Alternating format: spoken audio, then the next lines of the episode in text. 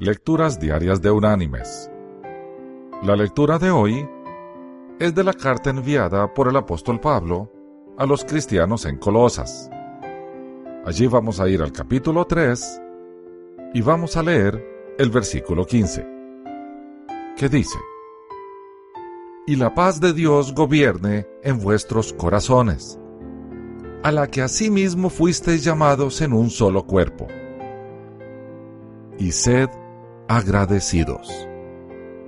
Y la reflexión de este día se llama Se vende.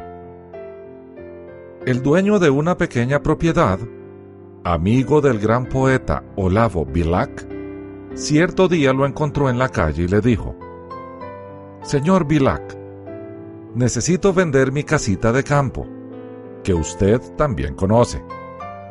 ¿Podría redactar el aviso para el diario? Olavo Bilac tomó lápiz y papel y escribió. Se vende encantadora propiedad, donde cantan los pájaros al amanecer en las extensas arboledas, rodeado por las cristalinas aguas de un lindo riachuelo. La casa, bañada por el sol naciente, ofrece la sombra tranquila de las tardes en la baranda. Algunos meses después, el poeta se encontró con el comerciante y le preguntó si ya había vendido el lugar. No pensé más en eso, dijo el hombre. Después que leí el aviso, me di cuenta de la maravilla que tenía. Mis queridos hermanos y amigos, a veces no nos damos cuenta de las cosas buenas que tenemos y vamos tras falsos tesoros.